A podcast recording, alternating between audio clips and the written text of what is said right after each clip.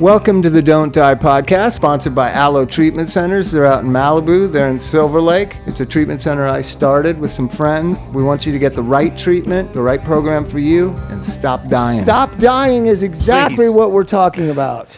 And a dopey Right? hat. How do you get a dopey hat? Well, we have a guest, and we're looking at it on Skype. The King of Sacramento, the Don't Die King of Sacramento. Yay! Now, so he doesn't have now a name. why? It's Neil, but why is it Bobo Cal? What is what Um, is- what does that mean, Bobo Cal? Okay, so that comes from uh, my time with the Howard Stern Show. Oh, so okay. I used to call into the Stern Show for a long time as a Bobo from California. Okay, So, there you go. So there you. So you're a radio pro. well, I, I guess you could say that. I'm not quite a, a podcast uh, whore like you or Dr. Drew, but Awesome. Yeah, good job, yeah, Neil. baby. You're already my yeah, favorite. you're Fresh ready. out the gate. So Hey, what uh, made you? So you're doing "Don't Die Sacramento," which well, what? First off, let's ask: Did you get sober or something? Yeah, yeah. It must. Yeah. Have been, it must have started with that. that that would that was the beginning of it. Yeah. None of this would be possible without that. Yeah, so I've been sober about um, two and a half years now. Oh, great! So, so being a sterner and a crazy person, like I'm assuming that you are, it's hard to get sober because it's like looks like getting sober is being square and uh, obedient and uh, you know what I mean, and abiding by the rules. And so you find dopey or or Yeah. don't die, and you go fuck. At least there's four people that are sober that aren't idiots, right? Oh, oh well, yeah, absolutely. Because you, know, notice like- I said four because there was five when you started listening, but now there's only four. God, yeah. Well, I, people That's freaking rough, drop like flies in this industry. I actually work now uh, in the treatment industry, and God, I can just I just see people drop constantly. Yep. Um, and so, what resonated to me so much with was your show. Frankly, was just the message of "Don't die," because you know, working in like the front lines in a treatment center, I have so many clients that come in, and then you hear three days later they're dead. Right. You know, oh, It's they went and died. It's it's horrifying, and you know, I'm a I'm a young guy. I'm one of your uh, millennials. Oh, I know. I can You know? I can see you on the Skype. yeah, and so on the I Skype. on the internet. And just so you know, Skype. like I'm kind of a I'm kind of a hypocrite about the millennial thing. Just just my wife is a millennial and my oldest son is a millennial, and I love them, right? But Mm-hmm. my but and they're both definitely millennials in that millennial esque way. But but mostly it's it's the the thing about millennials that drives me nuts is, and it isn't about the two of them because they're hard workers and whatever. It's when given the opportunity to fucking seize the day and go fucking rule the universe and tell everybody to fuck off. They just go, oh no, I'm gonna move back to my mom's house because I need my laundry done. That pisses me off. oh my god. Well, I've got millennials. You know, these kids who are in at the treatment center I work at, and they're complaining. You know, like. "Ugh, Our prime rib just wasn't cooked very well Oh, last you're in a night. fancy. He's in a fancy. What they got? Fa- they got a fancy part of Sacramento. I didn't know. I've been to Oh, yeah. Sacramento many times. oh, there's there's some there's some pretty nice uh, You're nice not parts in of Sacramento. You're out in. You're out west near the prison where all the rich people live.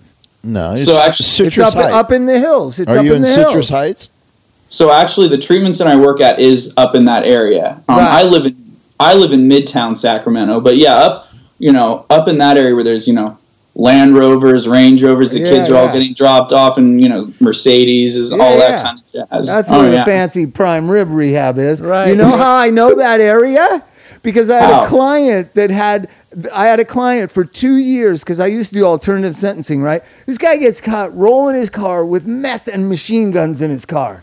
Bobby Nice. comes Bobby comes in and goes, The poor guy is a drug addict. Can we can we can we and I hear a hallelujah from the judge. And I was up there back and forth to that court there in that fancy part of town. A really nice wooden courthouse building. It's got trees all around it. It's yeah, and and so I know that area because Oh yeah, because that's the only area somebody could hire me to get off of a machine gun. One of the- yeah. machine guns and meth, and the guy served not a day in jail. And- How fucking great am I at alternative sentencing? Well, thank you for putting him back out in public. Yeah, Bob, I appreciate that. especially as a resident of Sacramento, I'm very appreciative. No, yeah, he was with me for two years, dude. He lived at Beechwood. I like Beechwood. That's a good Uh, place. Chuck Chuck has very personal experience. He was one of the payees of a client at Beechwood. Yeah.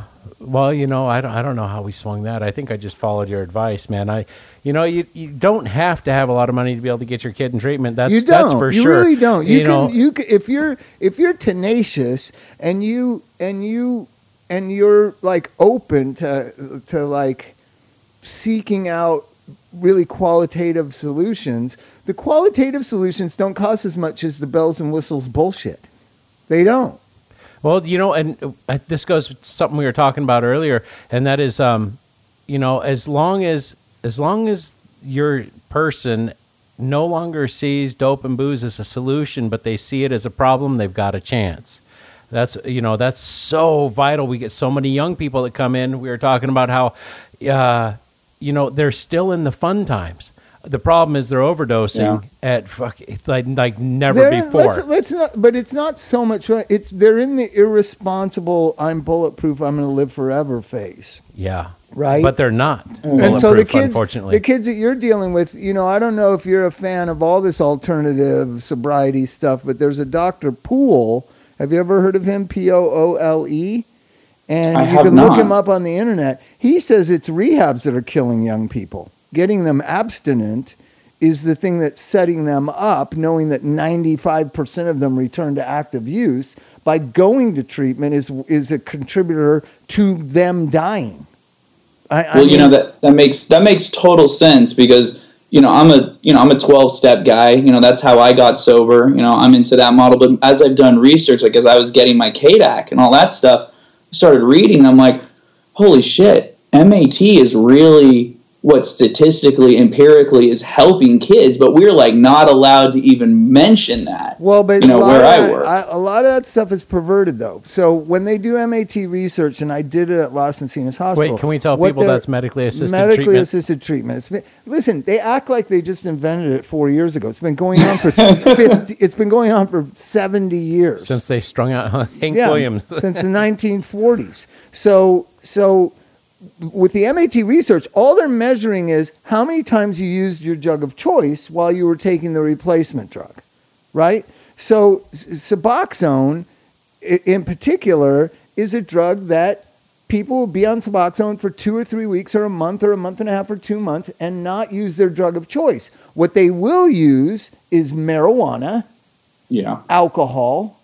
But when they're so a lot of the statistics of MAT are kind of slanted because they only go on drug of choice if you really read the fine print of their hmm, research. Hmm. They're saying we're giving you Suboxone because you're an opioid addict. As long as you don't use opioids, they consider that a day that harm reduction or, or, or replacement therapy has worked. Even though you might be smoking pot and drinking and taking Suboxone. And That's a successful day of sobriety, according to some doctor, yeah. right? Well, the guy, the, the guy that wanted that bought stock in Suboxone really likes those numbers.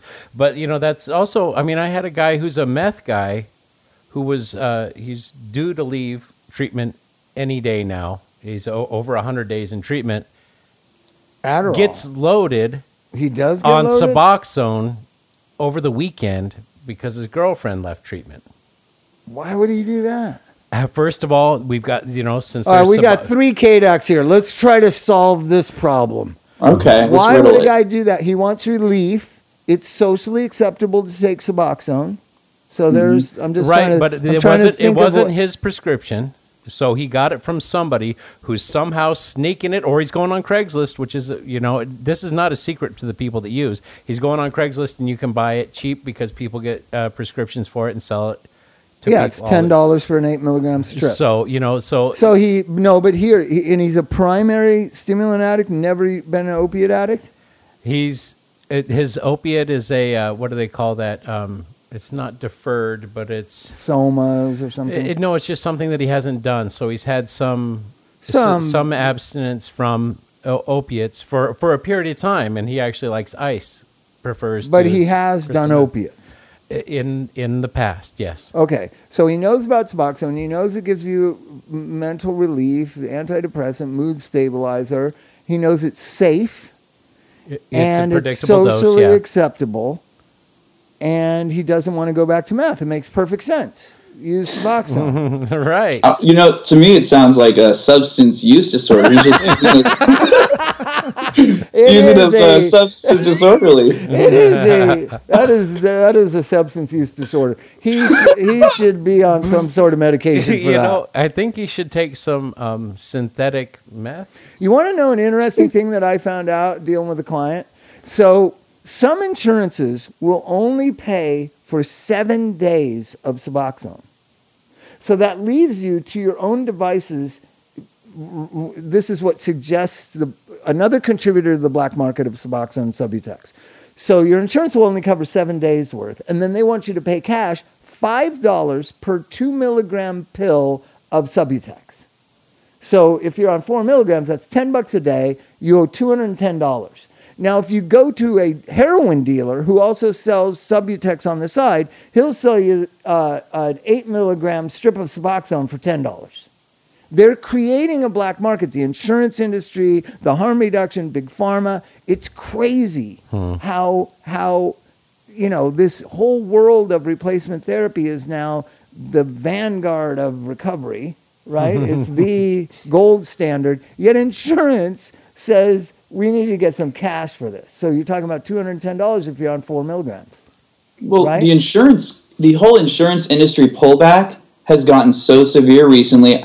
You know, I, I've got kids who are getting approved for two days at a time when they're, you know, shitting themselves, vomiting on themselves, know, and you know can't even move. It's just, it's horrible. Yeah, and, you're, and you're doing utilization reviews on them every other day, and and I'm nothing's the only, changed. as antisocial as I am, and oppositionally defiant as I am, and as as anti-corporate as I am, I will defend them. In they have been defrauded out of billions of dollars by bad actors in our industry, mm-hmm. right?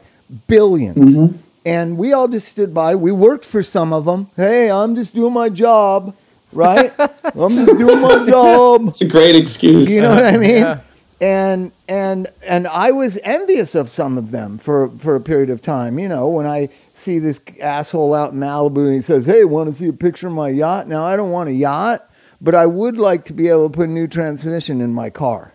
You know what I uh-huh. mean? So being ethical and honorable while all these greedy scumbags became multimillionaires, th- that's why the insurance is doing, that's why they insist on the utilization review and the daily kind of documentation because there was all these frauds. And I can say their names bleep, bleep, bleep, bleep, bleep, bleep. Because I don't want them, because they're all rich and they, got, they love suing people. So I've learned that lesson They to not give 'em your name car. them. At first, Neil, at first I just name them, and they'd be, and I then I bump into them at a health food store and say, "Hey, dude, I heard you on the podcast the other day. That Say, wasn't cool you what didn't. you no said." one listens. How could you have heard it? No one listens. No, one of their one of their counselors betrayed me because they wanted to fuck with their greedy boss and played it for him, right? Which one was So, uh, it was one. The, the guy's name is a common first name. Don't don't do the rhyming thing. It begins It with an. R. It, it ends with a D. It has a it has an I and a CH and an A and an R mixed together in Oh, there. but but so I I kind of understand the insurance industry thing, and I, but what I expected was the mom and pops, the good actors, like that have stuck it out and tried to do the right thing and looked at success rates and uh, evidence based kind of uh, treatment, that we would get rewarded, but we're not being rewarded. It just seems this black hole of like, no, we're not paying, right? Now, Yeah. what's great about the last year is the ones, as soon as the compensation went down, right? So, for those of you at home that don't know, so you, every hospital, every medical procedure, everything that happens in medicine in America bills double the value, right? So, a hospital bed, they bill $5,000 and they expect to get 2500 right? So, and then there's other measurements 50% of Medicare, Medicare has adjusted rates, 8, 10 a day, whatever, right? So as long as these criminals, in my opinion, were making 50% of billable, they were cool. But recently in the last year, it's dropped to 25% of billable, right? And you can't increase your billable. You can't go, oh no, you know what? That bed's worth 4500 now. You know what I mean? Well, so, That's a pretty nice so, bed. so guess what? what the insurance industry is doing is working. They're all closing up their rehabs, right? Combined with, and I hate to say it because I've had a back and forth relationship with him, combined with Greg, the anonymous guy, his advocacy with Google and stopping the mono- monopolization of Google's search engines and, and, and, and what is it called? Uh, how you optimize Ad- AdWords. yeah, AdWords, uh, what- whatever the initials are, all those rehab. Oh, people- SEO. SEO, right? There so, you go. So Google has clamped down on bad actors, and the insurance industry is, and they're all leaving. They're all f- they're flooding out of the industry. Right, but right. you'll so still that's be there. good, but we'll be here, Uh, right? Warren will still be there. But I'm hoping that that they're going to be cool to us like a year or two or three from now. like, you know what I mean? At least give us 33% of billable, Uh, right? we're, we're just we're gonna have to adapt because like it's the same thing like what happened with real estate you know a lot of people came in and and screwed things up for the good people mm. and you know you run into this and The mortgage and, and we industry. have to you know every once in a while i'll say something and and bob will go you know what fuck those guys you have to defend yourself every day for what you do because of people like that Yeah, that's true. and I, I forget that sometimes that it seems like I can't go anywhere when people go, "What do you do for a living?" Well, you know, I I, I work in treatment. It's almost like a head down thing. But you know what? Fuck that. I'm going to keep doing it. I'm I'm not going to get rich doing it the way I've been doing it, and that's okay because every once in a while, someone is able to turn the corner. And if you're working in recovery at all, you know that that's worth so much, man. Well, here's an and people interesting help thing. my kids. You know, But, so but here's an interesting thing. When Yeah. you're doing, you just do the core functions, right? You just went through KDAC school the last year and a half, probably, right? So mm-hmm. assessment and referral, correct? So when Yeah. you're assessing somebody, an addict who's in front of you, if they come from a working class background in rural Pennsylvania, they need to be treated as that community and that kind of and their ethnicity and their age and you, you you assess all these factors in the person's life and then you determine what would be the most appropriate care for that person treatment for that person what would be most effective you're you're you're going with a hunch but you're going with experience right so Yeah. what what the gold rush of rehab did was it doesn't matter if you're from rural Pennsylvania and, got, and don't even have a high school diploma. You need to go to Malibu to a fancy mm-hmm. rehab. You need to go up in Sacramento to the fancy rehab because they can bill your insurance for fifty thousand dollars. That was Yeah. what was wrong. Now here's the thing: I'll defend Malibu rehab till the cows come home. There are people of that lifestyle that that is not a fancy thing to be in those houses. no, it's a step down. That's down. why I- Malibu yeah. treatment, or that's why your treatment was established, right? Mm-hmm. Those ranchers out there, the the Hearsts need to go to rehab somewhere, right? right? Dude, So, so the Hearsts are big in Central California. I Oh, don't yeah? know if you know that. Yeah, they got cow cow barons, but um, cow baron? They Is are. there such a thing as a cow they- baron? the Hearsts are still involved in beef. You didn't know that? well, no, but I, He li- I just that's my new band, comes Cow from Barons. the heartland of California, where it's dude. There is multi generational billionaires up there from farming and and ag- right in Yeah, we- Cal- like Oh, we've got some hillbillies with some serious cash. yeah. And so they go to the fancy rehab up there by the courthouse where I went.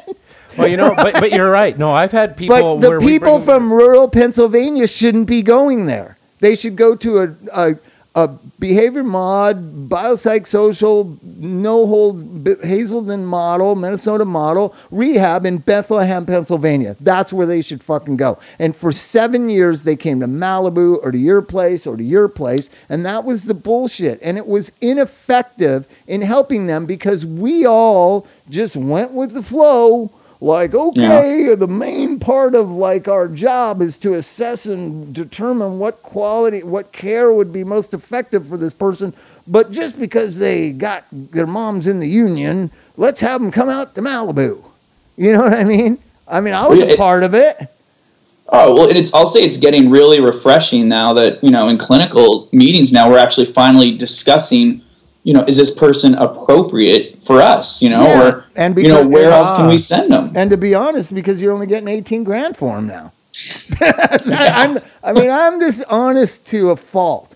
So, so what I've come up with is what we need to do because a lot of us have benefited. I've benefited moderately, but I don't expect the greedy profiteers to do it. But we should join together, the ones that are doing all right, Warren, and maybe your your place where you work. Let's go start satellite outpatients in these great towns. Like I'm, I want to. Alo's going to do a satellite outpatient in Milwaukee, where the Don't Die Milwaukee guys are.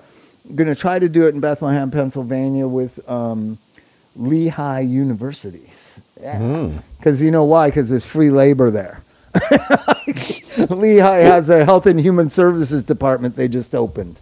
For Well, there's social there really needs to be something in Appalachia right now because I mean that is just where you know this opioid epidemic has just decimated towns. You know, they're in West Virginia. Yeah, Huntington, Um, West Virginia. I'm going to Huntington, West Virginia. I had a client who's had Would you success. straighten that shit out over there in Huntington, West Virginia? Yeah, but I got to get a lay of the land. Like I, I don't, I don't know. You know, I've thought a lot about. Like I, there's only a few people I know from there. Like I talked to some some friends of mine that are from that region. They say, you know what, you don't, you don't know what it's like there. Jessica the- White's from there. No, uh, huh? Jessica White. Jessica White. Jesco. Jesco. You don't oh, know Oh, the that- ma- that- magnificent whites of yeah. Right. But what my friend, who by the way is an actor guy, he told me like Bob, you got to understand the South and particularly West Virginia and Tennessee. That is the pill capital of the world. You have oh, great Oh, yeah. gran- great grandmothers been taking morphine since the 40s.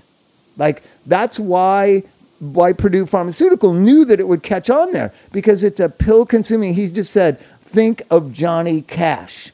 Johnny Cash. Right. That, He's that been was taking pills thing. since the early 50s, right? So it's a pill, Oh, yeah. it's a pill culture there. So I don't know that my thing, we've got to have a, a, a kind of a round table and figure out what the community needs and who could be the leaders of it and what, what could work down there.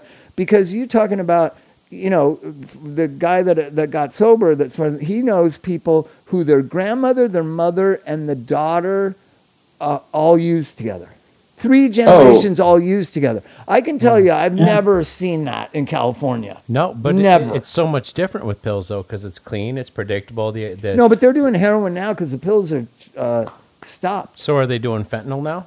They're snorting white heroin. That's what they it seems like. Well, I used to live actually in a Greenville, South Carolina, and every like two, three weeks we would load up the car and we would drive down to uh, DeKalb, Georgia, like a six, seven hour car ride to go see the uh, the pain management doctor. And we would, when we would come back, we would sit down at dinner, and you would look around the table and you would see my buddy, his mom, his aunt. Everybody would have blue no- blue nostrils from the Roxy's that everybody was snorting you. around the. I'm telling you, I, you know. So that that needs to be met culturally and by someone of that community and like the sober- the sober community, which I was told is non-existent. It's got to be there somewhere. There's got to be a few hundred people. But but why I'm so focused on Huntington, West Virginia? It is the death per capita capital of America. Meaning, hmm. it's only a town of fifty thousand people. In one weekend, twelve people died. Wow. You know what I mean? So it is ground zero of this opioid problem in America. Well, more people right now are dying of opioids than they were at each month than at the height of the AIDS crisis. Oh, for sure that. I was in the I was in the height of the AIDS crisis. Bob, Bob it was, started that. it was nothing like this. It was nothing like it. And and and and just the volume of people that that you meet, especially on the front lines, like you said, that have died of this, is just you have to block it out of your mind. Like all these kids, like I like to think that they're still alive somehow. I just I can't take it. It's hundreds of kids, Chuck, in the last ten years. Hundreds of kids I've talked with on a Tuesday. Uh, I was, you know, my friend's daughter was in my group on Tuesday. On Saturday, she was dead. The next Tuesday, I had to do a group about the feelings all the group had about her. You know what I mean? Mm-hmm. That's heavy. And, and so when you're dealing with that day after day after week after week, and then you know you see it happen in pop culture. We were talking to Dave, Dopey Dave, and I'm a big fan of music, and I do follow all kinds of music all the time. I love that kid, Little Peep, and he's fucking dead. And I and I watched him like commit suicide via YouTube, and nobody did anything. I, I expected like somebody's gonna somebody around that kid that loves that kid is gonna stop the tour or do something. Like the kid's just videotaping himself taking, uh, you know, Xanny bars one after another after another when he's already almost unconscious. And his tour manager's there, and his manager's there, and the, his friends are there. Like, is somebody going to do something? And that's why I think that, that there's some sort of amoral thing to millennials. Like, no, you love him, stop him. Step in. Do you know how many times we stepped in and tried to help each other and different musicians? I'll tell you the greatest one of all time. You want to hear it, Neil? Yeah. So, John Frusciante got, it's a kind of legendary that Yeah. Jo- John Frusciante got, John Frusciante got sober, right? And so everyone is like, that guy was the worst of the worst of the craziest of the crazy. How did he get sober? So it started to get to the other musicians who were, you know, living that same life, right? And one was Lane from from uh, uh, Alice in Chains. So actually, his mother found out through me that John had gotten sober, and so and I told her, you know, she said, "How? What stopped him? Was it you? Was it?" I said, "No, he got gangrene of the arm." And he thought he was, his arm was going to fall off, and he called Flea, and then Flea called me, and we went over to his house, and we brought him to the hospital, and he was in intensive care for like three weeks, and then at a certain point, he just said, "I want to get off of drugs," like, you know, it wasn't some intervention that happened, right? And so Lane's mother then st- saw him a few weeks later and told me, "Do you know that John Frusciante from the Chili Peppers got sober and he, he had gangrene and he almost died? And I've talked to Bob Forrest and he and Bob would come up here and talk with you and help you, Lane, if you want it." And Lane said, "Oh, mom, no, no, no, no, no." She this her telling me the story. And I said, "What did he say?" Uh, because I, I didn't. He didn't like me all that much, anyways. Even when we were loaded. But, but so, so, But it, yeah. so I just said, "What did he say?" And she said, "Well, he made a joke. He said, Mom, I'm a singer. If I lose my arm, it's okay." I just had a Fuck. Oh. like Frusciante's a guitar player. That's that's like, Right, that's that's career horrible. But singers can lose an arm. Or two. Jesus. That'll be yeah. You got to have one to hold on to the mic to look Yeah. cool, right? I, not a lot of one-armed singers, though. Now that I think about it, There's no, but there's I mean, one-armed drummers, or at least one. There's one one-armed drummer. There is. Yeah. So uh, Neil, what's your background? Are you from L.A. or where are you from? Uh, so actually, no, I'm from uh, the Bay Area. So I grew up in I grew up in San Jose. Um, I went to school uh, for undergrad actually in Orange County, and that's actually the first place I ever tried to get sober. Was down in the uh, Newport Beach Costa uh, Mesa. recovery community. Yeah. Oh, Bob loves Orange County. Uh, Costa I know, Mesa he's a Clubhouse. Costa Mesa Yeah. NA Clubhouse. That's actually where I got my first big resentment against AA. Is I was dating this girl in college, and uh, we started going. I started going with her to uh, twelve step meetings at the Newport Beach Alano Club. Oh, 32nd Street. Yeah, Yeah. And oh, that's uh, not that's not the biker one. no, it was pretty. It was Depends pretty on the cushy. year. It's very clicky. Very clicky. So, like after going there for a while, this girl was, you know, she was kind of taking it, you know, seriously. I was really only going there because I saw AA meetings as a cheap uh, date, and I was just, you know, trying to get in her pants. Oh, there you And go. you know, and then after, man. Oh, hey, you know, it's all it's a program of rigorous honesty. I know. Go, go ahead. I love that word, rigorous. Rigorous. Oh yeah. It's a good word. So then, uh, after a little, after a while, this girl got a sponsor, and her sponsor had the audacity to tell her that we had a codependent relationship, and that Right. if Right. she wanted to take her sobriety seriously, we needed to separate for a little little while. And I was like, you know, fuck you. Hey, this twelve step lady That just was your stole mistake. my girlfriend. that was your mistake. No, you can think that, but you shouldn't say that. Say, hey, whatever you want to do. I've been in that position several times. You fucked up. When Yeah. you say, hey, Oh. you know, I don't want to stand, stand in your way, they never do what the sponsor says. But if you act like you did, it's ixnay on the relationship. yeah. Oh, Oh, yeah. my God! You gotta. Roo- rookie we need, I should have Rookie passed that mistake. wisdom on mm. somehow. You should have called Bob. I should You've always got to go with that. I had my Wait, who- girlfriend. My girlfriend's brother told me if you really love my sister, you'd stay away from her. And I said, I get that. I understand that. Okay. Well, if it, if she wants to stay away from me, Brian, then that's what we'll do. And then she, you know, I w you know, she was, uh, you know, a couple days later, I said, you know, everybody wants you to stay away from me, and I understand. I don't want to stand in your way. I want you to be sober. Blah blah. blah. No, no, Bob. I we like your girl We voice. shall be together. And we guess what? We got we stayed sober together, and we was sober for eight years together, and it was fine, right? Who- But you can't What- go fuck you to the sponsor. I, I gotta That's know. a bad move. I gotta know how long Oh, ago yeah. was that when you were down there? That would have been 2008, 2009. What What was their sponsor's name? What did it start with? God, I His I are the couldn't- girls. No, you're gonna Look, get I, I too. just Uh, gotta, don't you're mention gonna- it. I, just, I know Mike, who it is. Mike, Mr. A is gonna shut it down. No, I'm not. I'm Chuck- saying that's not. not Was right. You should- did you have a sponsor, Neil? I did actually. So I had a sponsor at that time. Did it begin with a in- J? No, it's Oh. it was a start with the letter K. Okay, so so Oh, I wish. so yeah, So, the but how many about times? that. How many times is it been like I was using and and Susie? Oh gosh, I wonder what musician Mike Mart used to be married to. Google it. I was never married. yes, you I would- were. Weren't you married? No. I've been so excitedly waiting for the part of Anyway. this podcast when Bob would yell at Mike Mart. like, Yeah. oh, we do that all the time. It's all right. Are you are you kidding? I'm going to Google it right now. That's not true. you were, you yes, Mike Mart, you Uh, were married, Mike, Mike Mart. you were married. This is the part where he goes, Oh Mike Mart, you were. God. And so, Mike goes, anyways, oh yeah. what? So what I'm saying is, is that I'm still sober. Yeah.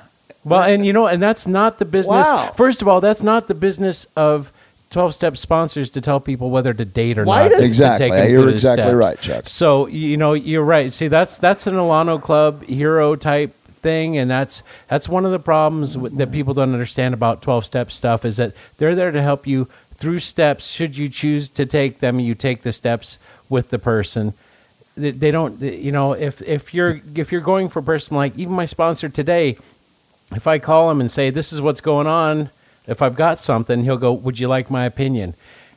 And That's- and I say yes or no. And I usually I wouldn't be asking him. I run things by my boss. I run things by Bob. I run things by You were in my a sponsor. movie, I Mike. run things Okay. by my dad. I Mike, mean, a you lot were of in a people. movie with Mike. You were in a movie That with her. That doesn't mean I was married to her. You fucking Maybe you were married in the movie. Were you married in the movie? no. Why's Bob got it in your head that you were married to her? Was it No, I long was term? married to Melissa.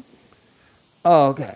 Yeah, but not well, Susie. and you know, you know, Chuck. Though Because I, think you want to know why? Because I went to Mike's wedding and I don't remember it. You got Ah. what you wanted. and wanted. it was a blonde Neil. Here girl, he goes. and it was a blonde I girl. got it. So I just took for granted it was Oh. Susie. no, no, it was Melissa. Okay.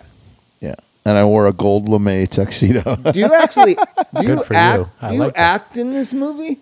No, What I is did the this soundtrack. What are you looking up? He's in I a did the movie. sound- you I did Google the- you Google Susie G and Mike Mart, and up comes But up now, comes now everybody can do that. Now we got to cut out that Slave- whole thing. Slaves Nah, to the. I don't get- it's you a know, I movie just- called Slaves to the Underground. Mike Mart, Susie G. Well, fuck it. Tell us who it was down in Newport. Then I don't give a shit. No, no, no. I don't. uh, No, you know what? I, I think you're right about that. I, I No, was, I was just come curious. on. I was just curious. It's just that there there are people that run things certain ways, and there there are certain lines of sponsorship that hold this. This is the meeting you go to. This is what time I want you to meet me there. This is the way we're going to do it. This is the way. It's a one size fits all cookie cutter approach. they want you. that- they want your early sobriety to be to be as miserable as theirs. That's the bottom line. So, anyways, You wanna make got sure it. You you're got to fucking resentment miserable. Orange County. I'm going to change the subject and I'm going to ask Neil a question here. Can Okay. we talk, Neil, about you, how your podcast is uh, hosted by somebody and they got arrested? I want to hear Oh, this Jesus story. Christ! Okay. This is going to be great, right? So um yeah, this is a great one. So our my podcast, um, Don't Die Sacramento, um, we've been hosted on the Gonzo Podcast Network for a while. That's where we've been doing our show. Yeah, I saw that. And- Uh, there were links to like Yeah, and Pornhub and stuff on there and all kinds of shit, right? yeah, all sorts of wild shit. Um, and then all of a sudden, um, actually, we host a bunch of. Sh- there's like a ton of people who have shows there. Like actually, Mary Carey does a show there. Andy Dick, you know, ton of big wide variety of characters. All of a sudden, nobody had heard from the guy Jeff who was running the network. Went silent. None of us could access anything. I would do a show, send it in, it would never get posted. We were like, "What the fuck is going on?" Then all of a sudden, we look it up and find out that the guy Jeff who's been running the network is in jail on a no bail charge for running a uh, felony criminal enterprise. And it turns out the felony criminal enterprise was the podcast network. Oh, Oh my god. Good for you. Because he was somehow this guy was buying people equipment. He was uh, sending them incredibly expensive, you know, mixers, microphones, green screen kits, you know, What monitors, was, all and this. what shit. was going on? He was getting that money some illegal way. No one knows. All I can tell is I was reading the charges, and it says, uh, you know, running a facilitating a criminal financial enterprise while the guy was on probation or something. So out out of nowhere, the whole network disappeared. You know, so and he had, where, what do you? Where, what have you done? Yeah, because I couldn't post find it. I couldn't find it. So I actually had to go and reapply to iTunes um, and start a new channel. Well, what's, so the, I actually, what's the thing that we use, Mike? We use Libsyn. Is And that where that lip- microphone came from? Libsyn. No, those are mine. But No, not- Lib- No, his is way better. oh, You're his microphone. Did you get that from the crook? no. So this one I've had from when I was at a, a different podcast Ah, network okay. before. Because if Um, got it from especially the for crook, legal purposes, I have to it. deny. Have So to are you deny everything. having? Are you having? Um, are you dealing with the kids? Like, are they catching on to just the idea of don't die? Have you talked to them about it? You know what? I love that you bring that up. I have actually, I have, uh, I put up on, on the wall in my office every once in a while. I have a picture of you, Bob, with your arms Oh, crossed, Oh, with a hat on. Yeah. and I wrote below it, "Don't die before you find the solution." Yeah, I And- saw that. And and when the kids are getting real wild, I'll kind of bring bring that up. And I've been sometimes when I do groups, I'll end them by telling everybody, you know, just don't die. What's You know, if you guys don't like what I'm saying, you know, just wait until you, you figure it out. And I've had so many clients come up to me when they're discharging and saying, "Hey, I love this don't die stuff. Can you give me some information? You know, what can you tell me about it?" They're just hungry for something yeah, new. they really want something, and that's what's happening in Milwaukee. And that the people I come in contact with is th- there is no rule about it. Like I have my own personal preferences, which is when you go back to active use, and I say it in the positive, in the affirmative. I don't act like they're going to stay sober. I said when you go back to active use, be careful, man. Don't do it based in shame and like you're a fuck up. Like I did that a thousand times. You, you, it's not a shame. You're just returning back to active use and and somehow maybe active use will make you more motivated to to to look at things differently but don't go out there oh i'm a fuck up i'm a piece of shit i'm gonna shoot dope i don't care you know what i mean and and die by yourself in a bathroom stall somewhere you know what i mean i just oh yeah. Because I, I think when you challenge people that they are going to use again, they're like, no, I'm not. And I go, yeah, you probably are. Like nine out of 10 people are. Well, they cannot believe it when when you do a group and when you talk about you know the relapse stats or something, and, and when I've said you know when you go use again, their eyes just bug out because all they've been hearing from people all day long is They can't use. you know abstinence. Yeah, you can't yeah, ever yeah. use again. If you ever use again, and so when they hear me talk about this, or I've got um, my co-host Lee that I do the show with, he is brilliant. He actually has been doing these like don't die groups. Right. Um, and his actual motto he always says is, "What would Bob do?" Like when we've got a real challenging Well, I- I'm situation. getting, I'm getting far too much credit on this. One of the one of, one, of, one of the parts of "Don't Die" came from Gibby Haynes. Like he's the one that said, you know, because he's been a friend of mine for years, and he's like, you know what, rehab's because every I'm always known as a rehab guy, right? So Gibby, one time we're at dinner, he goes, you know what they should teach in rehab, and I was like. No, what? Like I get that a lot, like a lot of animus towards rehabs, right? And he said, um, CPR certification. True. Oh no, that, that's that would true, though. actually be a valuable tool for the whatever for the 30 days I- I- that you go there right And I, can started recommend a good online course. Narcan training, Narcan training. intranasal what they're- Narcan training is what- not a bad idea, actually. I mean, I hate to Great. I hate to bring them up all the time, but the Milwaukee guys are amazing, and the people at the harm reduction center there, they're they're trying to get funding for fentanyl testers, so that if you're going to go so back cool. to, to using dope, you just I don't know how it works, but you just put this thing in and it tells you it's like, you know, percent, you know, high percentage fentanyl, like that you can put in the dope, like that's yeah. amazing. They're gonna test. They're gonna use it to test to make sure the dope has the fentanyl.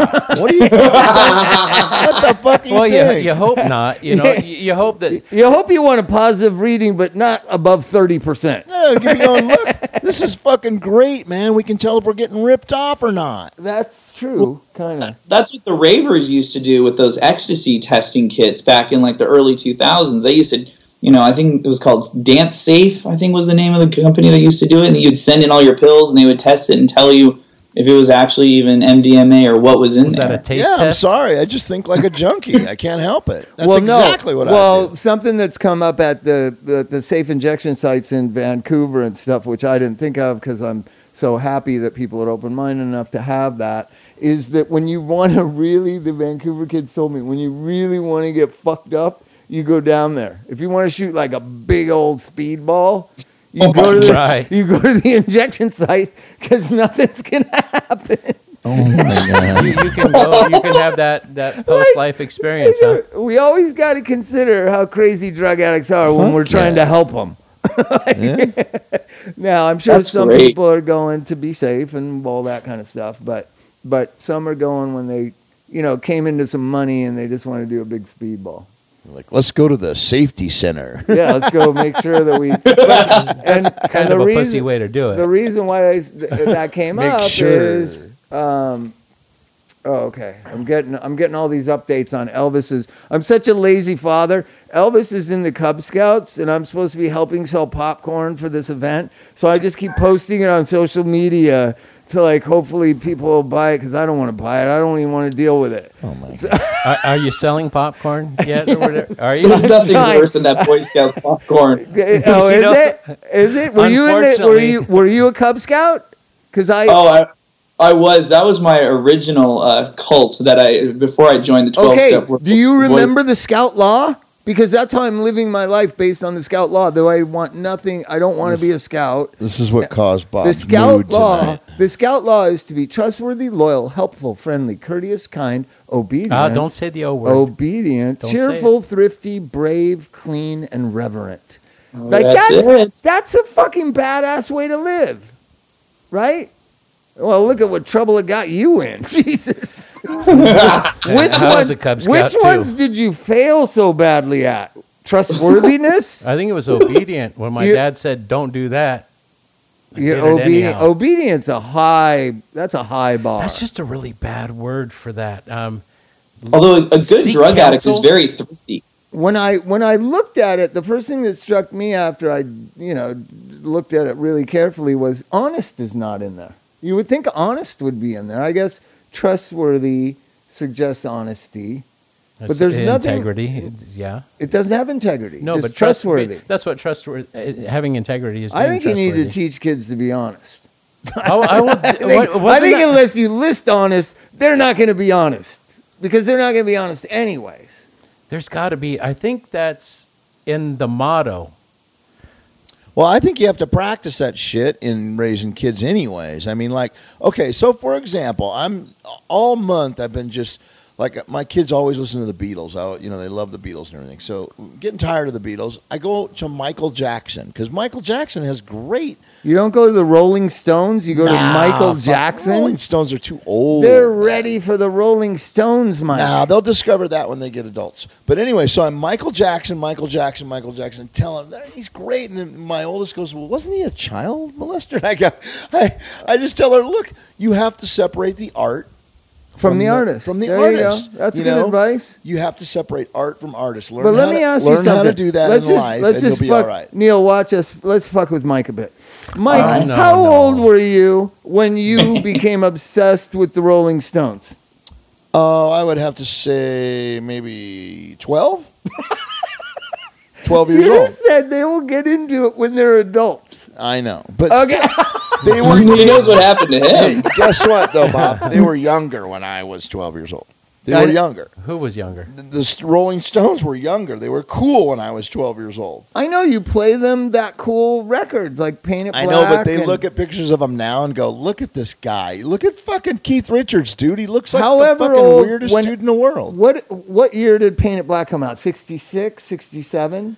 I I was don't five or six years old. I remember my sisters listening to that and me dancing around. I wanted to paint everything black. Yeah, I literally dude, wanted to paint I started. everything I was black. 12 and I started listening to Satanic Majesties Request. I thought There it was the greatest fucking album in the world. But you're denying your children that great gift. Uh, I'll play it for them at some point. You're but playing them a first, pedophile's music.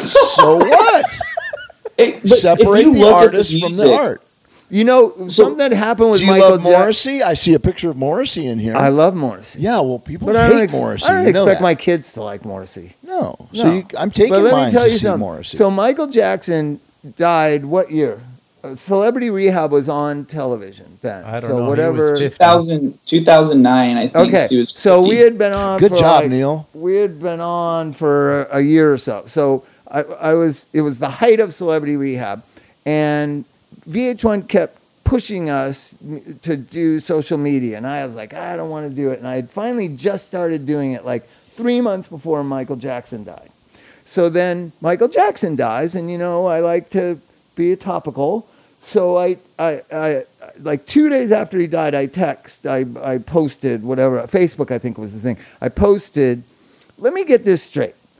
Three days ago, this guy was a pedophile that couldn't get a gig, and now he's the second coming of Jesus Christ. You Yeah. don't even want to know what came at me from that. Death threats, people gonna people banning the show, wanting to pull out sponsors on Celebrity Rehab just because I said that. Like I, th- I thought it was And it they was didn't just a edit question that. They I didn't was edit posing. that out. No, uh, VH1 then wouldn't let me do any more of that after that. I hope not. they, it was stuff. on the VH1 website for a while. Oh no, shit. no. That's their fault, not yours. yeah, nobody reads that shit. They just post it, and then if something uh, uproar comes up, then they go, "Oh my God, we know," you know. I guess there is such thing as bad press then. But isn't that isn't that the truth of what happened with him? Yeah, he, he did disappear. He he was unemployable, and this was his comeback where he was going to play 50 shows in 50 days for a bu- bunch of weirdos in London. His catalog of fucking music. His catalog of music is amazing. It's fucking amazing, man. I, With I Quincy get it, Jones. Mike, but at a certain point, you can't separate the artist from the. You the art have to. artist. I watch No, it. every time I listen to him, I think of that little Mexican I kid who had cancer, who he was molesting. I think I about don't. that. I don't. Death canonizes people. As soon as someone dies, it just turns them into a, a I want to be the first person that defies that. I want when I die for Chuck to still resent me for attacking him about Orange County. I want Mike to still talk shit about me. I want people to just say he was an asshole. Yeah, he helped a lot of people, but he was an asshole. I'm gonna say That's that what at I your want. funeral. I think you're going to outlive all of us. to tell you the truth, I think. The- because because that's been my experience. I uh, you know I don't know if it was was it on the podcast, Mike, or or was it afterwards a, a couple of weeks ago when I said Kurt was an asshole, Kurt. Cobain, and Uh, you, don't Mike know. Mart, literally wanted to jump on me. No, he I- was the greatest guy ever. What are oh, you I talking do about? that. No, I didn't Yeah. say it was. You said he was an asshole, and I said he was a really nice guy. well, I- that's kind and that was my experience with him. Every time I was with him, he was And super what is nice. that? he was what- high as a motherfucker, and the asshole was Courtney Love. But okay? but but get that. I believe all interesting people are both assholes and really cool. Hmm. And when we try to beatify them, right? I, I don't think there was a really cool part of Michael Jackson, right? I, I just don't. I didn't see it exemplified like I did in Kurt or or Bob Marley or I didn't see him be particularly generous or gracious. He was all about him all the time. He made a couple great records. Fuck, It- are you kidding me, man? Off the wall. I'm sorry, I got to go with This Mike is some on this controversial one. shit. I, I Michael think, I Jackson, think, man. I off think the Quincy wall is a- off the wall is a masterpiece. Thriller is good, but you can't forget Thriller. One of his worst songs ever is on that album, right? And the ballads are horrible, fake piano sounding bullshit. But Oh, but you're out of your mind. and and the Jackson You Five. need to revisit Michael Jackson, man. I think. I I I lived Michael Jackson. I DJ'd in the 1980s. Are you kidding me? It was constant. You were so high in the '80s, you weren't listening. Yeah, to I was on coke and ecstasy and stuff, but it was still I was listening. So to the will music. you? Will you? So, but anyways, will you revisit a, Chu- a, a like, say, for instance, a Clint Eastwood movie, without like thinking, "Oh my God, he's no, a I, racist." I he's can't a-" watch Clint Eastwood movies I movies can watch anymore. Clint Eastwood movies. No, Why It- it wouldn't just- you? Because of, because of that thing he I love did Clint where Eastwood. he's mentally ill and sitting talking to an empty chair like it's Barack Obama, the president of the United States. And let me say this: That's fucking if any liberal did that with an empty chair saying it's Donald Trump, the fucking Republicans would go nuts. Liberals And have we're- gone crazy. You were just talking about Russell no, Brand. I just I have no interest in it. I have no interest in in Clint Eastwood or any of these old fogies that make m- movies. I'm not interested in it. Martin Scorsese hasn't made a good movie in 30 years. Was any is anybody going to say that, or are we just going to continue to say, "Oh, made- he's great, he's great"? No, he's not. He's made all music documentaries. He's ever since the Last Waltz. Yeah, a sickening movie like sucking the dick of Mick Jagger, and then some other Last Waltz was and the a greatest movie boring thing that everybody already knew about Bob Dylan, and then some goofy thing about Wal- Howard Hughes. Who needed to know that? And then some movie that had some good parts, but it was also weird. The Leonardo DiCaprio and Jack Nicholson. That was all right. I don't, I don't What about remember. Wolf of Wall Street? What about Wolf of Wall Street, It's, Bob? That's it's You have corny. lost it's your perspective, corny. Bob. It's corny. You've It's- lost your perspective. Hmm. No, I haven't. you I just, you've lost are- your goddamn You've mind. lost your you guys, perspective. you I like guys that. talk well about summed the. up. There are new Scorseses. There are new Clint Eastwoods. There are new great artists making Ozark and and True But Detective. But they're all the millennials you hate. No, they're a little. But you know older. what? I, I don't. I never wanted to separate the artist from the art. I wanted. I, I thought that I had personal relationships with people because I thought I knew them through their music. I'm glad I never met David Bowie, so he didn't have a chance to shatter that. But I mean, I, I never wanted to, especially growing up. So when we tell, I mean, as as adult people, supposedly adult people, it's easy for me to say, you know what, you got to separate the art from the artist. But I couldn't do it when I was a kid. As a matter of fact, I wanted to emulate those people and what they did in their personal lives. I'd pick up Circus and Creem and all the magazines that had all. What are my heroes? What are they smoking? What are they doing? What do they look like? What do they act like? And there was nothing, and there was never a time in your life you went, Michael Jackson, there's a cool guy. there was but never, it- not take- one take- time did anyone in this podcast think mm-hmm. that. Mm-hmm. Here's more evidence of you losing your perspective, okay? You love Bruce Springsteen. I love yet, him. And yet you went off on him. Yeah, he's like a he was phony. A fucking, he's a yeah. phony. Lost perspective. Yeah, well, hey, Bob. No, I can like someone and Mic then they can turn bad and I can say they're bad. But so look at the the musical influences though that were prevalent when you guys were growing up versus when millennials were growing up. So like when I was a little kid, the huge acts that we had, you know, we had like Radiohead, Radiohead, Yeah, Radiohead, White Nirvana. Stripes, White Stripes. well, I'm going to go even earlier when everyone was just on dope and on heroin. So when I'm like eight, six, five, six, seven years old, and I'm listening to Nirvana, I'm listening to, I'm emulating and looking at these these gods in my eyes who are all on heroin. So it's become Stone normalized Temple for my Pilots, generation. Al- Alice in Chains, Stone Temple Pilots. Yeah. Yeah, Oh, yeah. Seattle. Seattle was not great for the youth of America. I can tell you that. I mean, is Eddie Vedder's the only singer left alive? I think, How about I think that? he's the only one that made it out, huh? He's the only singer left alive, is he not? Well, there's that. Who was that? Uh, who was that guy that uh, Nirvana used to drag around? That Todd, Tad, Tad, Tad. The, the, yeah, the butcher guy. The big guy. yeah, He's alive. Yeah, he's alive, but he didn't. He But I didn't break mean, you know, when you're talking about when you say Seattle Mascis. grunge, you say Pearl Jam, Nirvana, J Mascis is. uh, Alice in Chains, and Soundgarden. So go on, Neil. Finish your thought on that. What was it you you were talking about? Like the the music that you listen to and what yeah, so like the music that we listen to, you know, I'm 31, so I'd say I'm like peak millennial, Yeah. I suppose. And when I was a kid, I'm looking up, and it was like it was also the time, and you look in, in culture of like heroin chic. You've got people falling off the the runway. You know, everyone's Yeah, wanting to look like they're on dope, and so as a seven or an eight year old kid, that was completely normalized for us. So when we're going out and going and picking up drugs for the first time, we weren't looking at you know people in the 70s who were smoking a doob. Our heroes had been heroin slamming junkies. No, but so were ours. But here's the difference: your generation of heroes died, and our generation of heroes are still alive. We can go to Desert Trip and see them.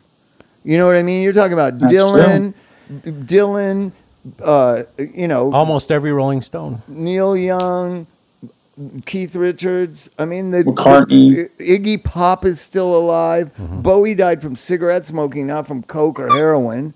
So, so when you're looking at that generation, it was a survivor generation. You're supposed to survive to fight another day. And yeah, there was a nihilistic kind of a death thing from the moment.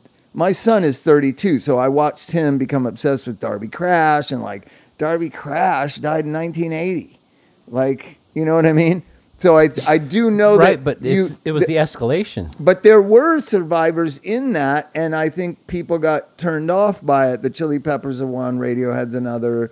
Um, uh, uh, White Stripe started a little later, but I, I think that of of that era, starting in say 95, 96, 97, 98, when you're 10 years old, um, there's great artists. The Bends comes out during that period.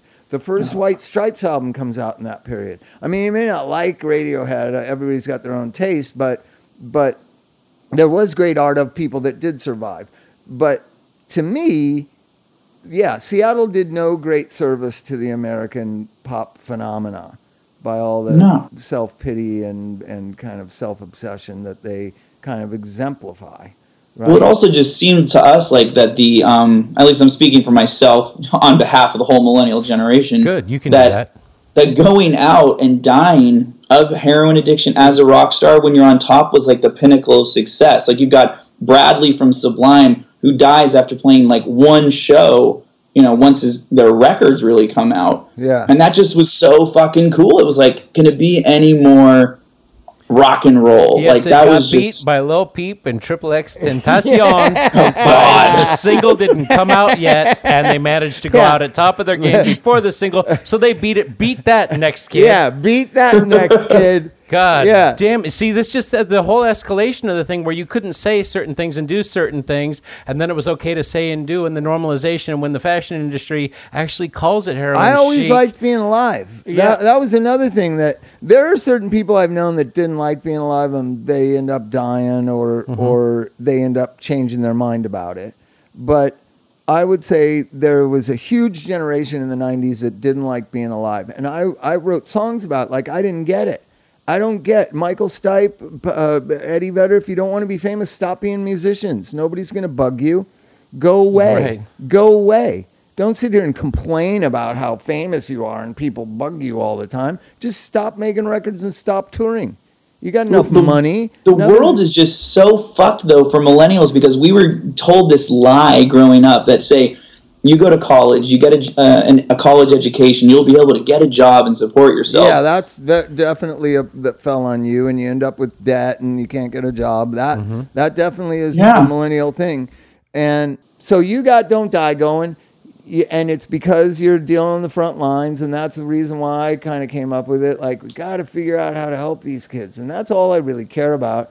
And if I, you know, say things that don't make any sense, it's fine. I'm I'm on a mission to try to figure out how to do things differently or do things better or do like have some some of the things I go back to how I got sober. How I got sober Yeah. was it was very simple. AA was not complicated when I got sober. It was very simple. The complications came from my generation of people because they're very complicated. They're very narcissistic. They have unique problems that, and they have unique spiritual connections. And they, you know, it's baby boomers. They're the biggest nightmare that ever happened to this country until Yeah. you millennials came along. they upped the game. They sure did. like, like, you know, when you look at my generation of people, like it's unbelievable. You're a Gen Xer, right? Chuck's a Gen Xer. Me and Mike are baby boomers, right? Baby boomers. Let me name. Let me name a few of the great baby boomers: Donald J. Trump, Hillary Oh. Clinton, Bill Clinton, Paul Ryan, Les Moonves, uh, Harvey Weinstein. These are the great, the great generation You of know, baby Those are some boomers. Yeah, but you, Madonna. that's Madonna. that's not fair. That's not fair either. That's just a few examples Bowie, don't of forget people Bowie. that I mean. There's a lot of great people. I love the the.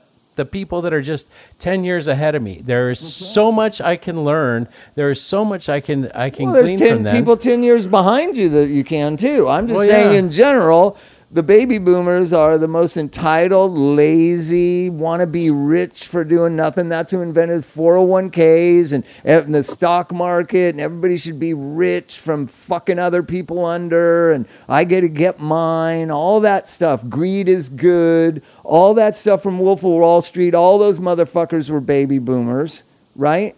and and it's just it the generation before my father the great generation was an amazing generation. All they did was want to better for their families. All they did was want to make america prosperous. And like my dad had a vision of things that he used to always talk about. I grew up in a three room house with 11 kids in it right? And now each of my kids have their own bedroom with a tv in it right? And so his plan was like, you're going to be grateful. You're going to, this is going to be amazing. The opportunities you're going to be given. All th- my three sisters and me are train wrecks in one way or another. So for some reason, that what the great generation did for their children was create little king babies, right? Mm-hmm. Sure. And so Yeah. what's interesting is actually the millennials, all the I, I believe you touch on it, Neil. A lot of the consequences of the baby boomers' selfishness and need for material wealth fell on your generation. All the and it's only going to fall harder and harder generation after generation. Somebody's got to pay for this whole mess. You have three trillion dollars uh, of war debt. You're paying for that. I'll be dead. Good luck with Oh, that. Oh yeah. know what well, I mean? who thought of hey who thought of school loans at 19% you want to know who thought of it? Hillary clinton. That's that and you know whose state it started in? Joe biden. Right? So liberals sold the fucking millennials down a river with this $100000 education that's worthless. are worthless you sure about that? Yes. I don't like that do you know Biden is a representative of Delaware? You know where all credit card companies are in Delaware. uh, i just saw him on tv the other day Yeah, and i started good. liking him He's from Pittsburgh or something like that. i just never liked his hair or his teeth Well, I mean, I, I honestly, I just don't like. I, I, you know, I just the whole thing. I can't. He, he he lies why he didn't run for president. He says because my son died. That's a lie. It's because the Clinton machine told him fucking stand down or we'll fucking destroy you. That's what happened. You really think that Joe Biden didn't run for president because his son had died two years before? Wouldn't it be an honor and a privilege for that, in his honor, to become president of the United States and do something for cancer research or something or cha- cure cancer? well No. going by that same logic, you would think that 45 would be the greatest thing for drug and alcohol, you know, sufferers because his brother died of fucking alcoholism. I know. He doesn't give a shit. he hasn't But but you know, I just think that the baby boomers and the millennials have a lot in common, and it's not. And that's where you get the most criticism is from baby boomers like me. You're lazy. You don't. Duh, what the fuck's wrong with you? same thing blah, our blah, parents same thing my Right. parents told me Right. yep Your parents were probably baby boomers, yeah right? So we can always find great, good examples, but in general, baby boomers have done some things that that instituted greed as the most powerful, important thing in American society. They did that. Would you not give it that? That money Ah. is the most important thing in in in existence. I 100% agree. I mean, look at somebody like you got Steve Jobs, you know, who did who was incredible for innovation, but you read about him as a person, he was a complete fucking asshole. Um, you know, he turned his back on on his own people, daughter, yeah. on his own on his daughter. own daughter. He refused to, he, you know, refused to even acknowledge that she was his daughter. I know. Um, I mean, it's just absolutely disgusting. Yet, when the guy dies, he's looked at as like the god of Apple, which Yeah, you know, the the god of the world, which Yeah, but, But- but wealth is God. Wealth is idolatry of wealth has become uh, standard in American society. And I grew up in a thing. And another thing that's become standard is war is good. What about the pizza shops? Are you still thinking about doing that? The, the pizza yeah, shop? the, the delicious still? delicious pizza to be involved. It's it's just everything's kind of you know what happened. All this stuff I was talking about six or eight months ago. You know because you work in rehab. The twenty five percent compensation just made us all have to have a lot of meetings. Well, there's been a lot of meetings in the last six eight months. There has Right? been a lot of a lot of cutbacks on expenditure. Yeah, yeah, and A lot of techs are having ketchup soup for dinner. That's okay. well, so well, it's tough. We've been trying to open up a new facility, uh, like a new all. This is the cool thing. It's going to be all cash, no insurance, just like a small little six bed, super high end.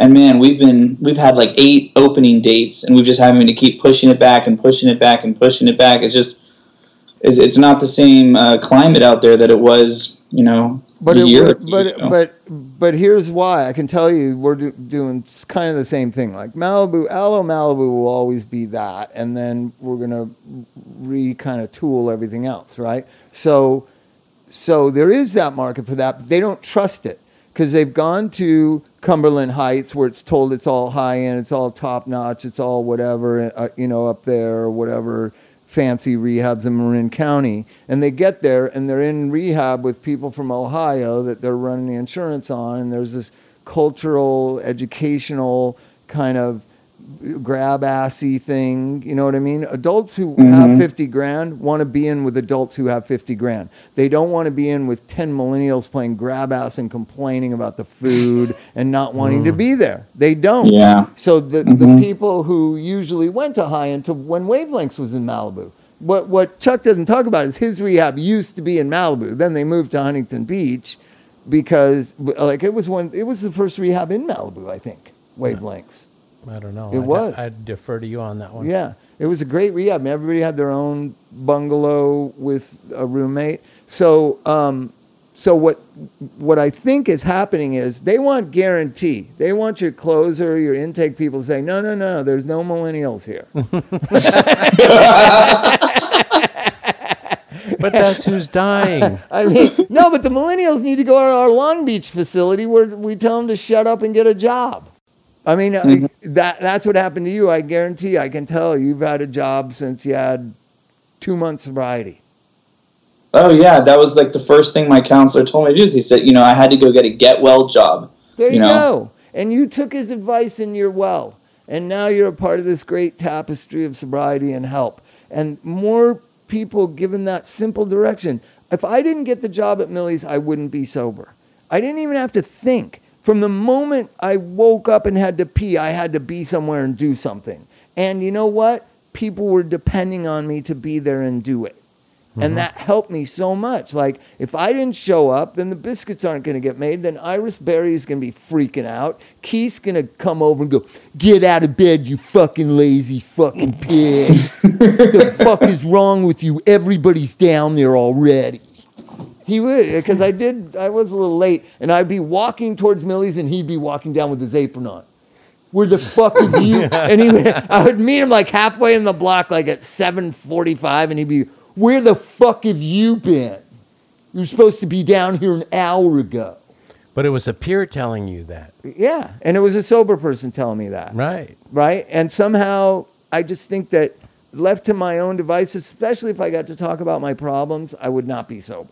If I got to stay somewhere nice for three months and talk about how, what, what my problems, it wouldn't have set in this, this responsibility to others, right?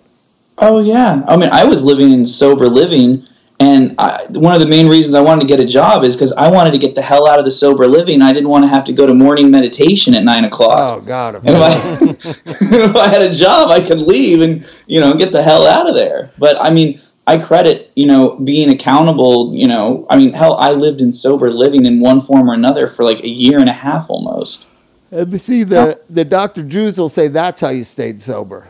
You know what I mean? That you were in sober living and accountable and all that. I don't know about that, but what accountability? Yes, You became self sufficient though. You, but you get accountability in other ways by just having a job. If you care about Yeah. the people you work with and you don't want to let them down, you know what Yeah, I and? I didn't. I didn't know which part was working and which parts were not contributing to Oh, it. So, but I liked how I was living, so I didn't want to give anything up. Right. You know, I just I, I, I enjoy being sober. I mean, I which which is weird because I've been you know forced to be. God, I went to my first twelve step meeting when I was like fourteen years old when I, Oh, I, I got my wisdom teeth pulled out and I was my I was in the backyard smoking weed and my mom caught me smoking weed like four hours later and she's like next thing I knew it was a punishment. She sent me to a twelve step meeting Where and I at? Where at? What part of San Francisco did you? Oh, San Jose. You lived? Where'd you this, go? yeah, this is in San Jose. I went to a meeting. It was actually in Saratoga, Saratoga. California. Saratoga Lanes. I used to bowl there. Holy shit! Yeah, I went to Peterson High School on El Camino Real. no bloody way. You know yeah, what I, Peterson High School is? Dude, I, I do. I went to uh, well, I went so I went to uh, St. Andrews in Saratoga, and then I went to Lincoln High in San Jose. Oh my God! My mom probably knows your f- f- family somehow. So my my my mom married like five times, and her third husband had a restaurant in in Los Altos or Saratoga called Avantes, right? Hmm, okay. and and then when my dad was dying, they decided I should get up to be near her, and I lived in San Jose my eighth grade, freshman year, and sophomore year of high school. And then I came back down to LA. So I was there. I was there when they killed the girl in Milpitas at the high school. Remember? And they made a movie called River's Edge about it. I lived Oh, there. Jesus. I lived near near Milpitas, California. you killed that girl? No, the after after I I was older, but a kid Okay. did it, and that's where it happened. The real life events of the movie River's Edge happened in Milpitas, California, in San Jose. And I hmm. used to be on the golf team at San Jose at Pe- Peterson High School and golf at San Jose Municipal Golf Course. oh my god, that's where we used to go smoke weed at San Jose Muni all the time. Yeah, I, the first time I smoked weed was at the motocross thing out on the 210 out near Milpitas. The first time I smoked weed, first time I ever kissed a girl. Every a lot of firsts happened there in San Jose. I didn't even know you lived there. Yeah, and we used to race stoned and drunk um, from Futurama Bowl on the Lawrence Expressway to the Santa Cruz Boardwalk with our CB radios, and we would. It was 1977, and I was I was stoned out of my mind, Breaker right? Breaker One Nine. drunk, driving at one o'clock in the morning uh, uh, over to Santa Cruz, going 85, 90 miles an hour on that my freeway. On Highway 70, there's no Yeah. there's no center divider on that yeah. road. No, but there's nobody Nice. on the road at that time of night either. we Well, had I some re- fun.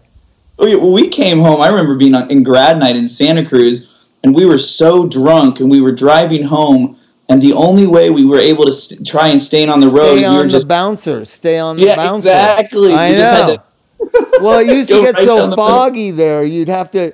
The way you knew you were in the lane is to hit the the thing that goes. The road turtles. Yeah, because it, would get so foggy, and I didn't want to slow down. I just want to know, you know, uh, yeah, I'm going. I'm all right. I'm all right. I'm all right. And now kids are dying from going to rehab and taking heroin, dying. And I and I was doing that when I was 16. It's crazy, but you know, keep keep up the work, and maybe I can come up there. And you know, I love the Sacramento Kings. I want to go see them play in the new arena.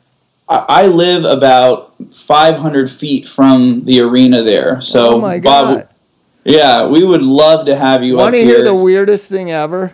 So, yeah, so I, of course. I, No. Well, it, it really is weird. So if you know me coming from where I come from, this is a weird one. So like, a friend of mine says, um, "Let's go to dinner uh, before Coachella down in Palm Desert, right?" And I go, "Okay." So we go to dinner. I got Elvis. He's out of control. This is when he was like four years old. He's at this fancy restaurant dinner. He's running all around, and this woman starts to help him. And we're talking about kids and whatever, and she's totally cool with kids, and she's very, very calm. You could just tell like she's a teacher or something, right? So then I, I look at, you know, because when you're at a big table with like 10 people and your kid's acting like a nightmare, you don't look at everybody's face. Then I look at the guy she's with, and it's Kevin Johnson, the uh, basketball player. Now, I have no idea what's happened to him. I just remember him on the Phoenix Suns. So I start talking to him, and Elvis starts calming down, and I'm talking to him, and I say, you know, talking basketball, and he's very gracious, and I go, so what are you doing now? Like, I didn't know. He's the mayor of Sacramento. What? This guy I talked to. A basketball So he player? then he Yeah. then says, anytime you want to come up and go to the Kings game, we'll go. We'll go. And so I've been waiting to go to Sacramento so I could uh, text Kevin Johnson and go, let's go to a game. Isn't that crazy? Sounds like you got it. You got to get up here, Bob. You have got to get up here. We, you know, we'll have a we'll have a Don't Die Sacramento meeting. We'll have I'll get fucking hundreds of kids out here. You yeah, can let's speak, and then do we'll it. That would be go to the game. Don't Die Sacramento. You can look it up. Don't Die Sacramento podcast. Don't Die. Don't Die. Dopey. Everybody who's trying to break the veil of anonymity and secrecy and just be honest and be truthful and share who you who who you are. All right. Till next time. Thanks so much for joining us. Good night. Good to meet you, man. Keep up Good night. work. Hey, it was a pleasure to be here. If you if uh, we actually have a, a Don't Die hotline. Uh, where you can leave us a voicemail, you can send us an email at don'tdiesack at gmail.com, or you can call anytime, leave us a message. If you need help, 415-799-9063. Mike, they have a fucking phone number. Yeah. Oh my God! That's great. Please tell me that's like uh, on an Obama phone. Let's give. Well, Bob, we give out your phone number, don't Yeah, we? you- okay, the don't die, the, the real don't die number is Oh. 213-804-3843, but don't expect me to answer.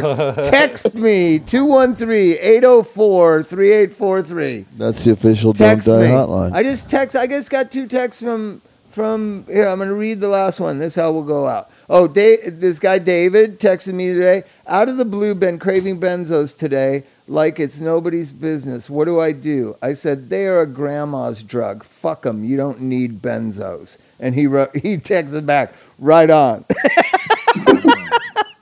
All right, don't die, everybody. Nice to meet you, Neil. See you Hey, later. thanks kid. for having me on, guys. Thank Yeah, you. Bye bye.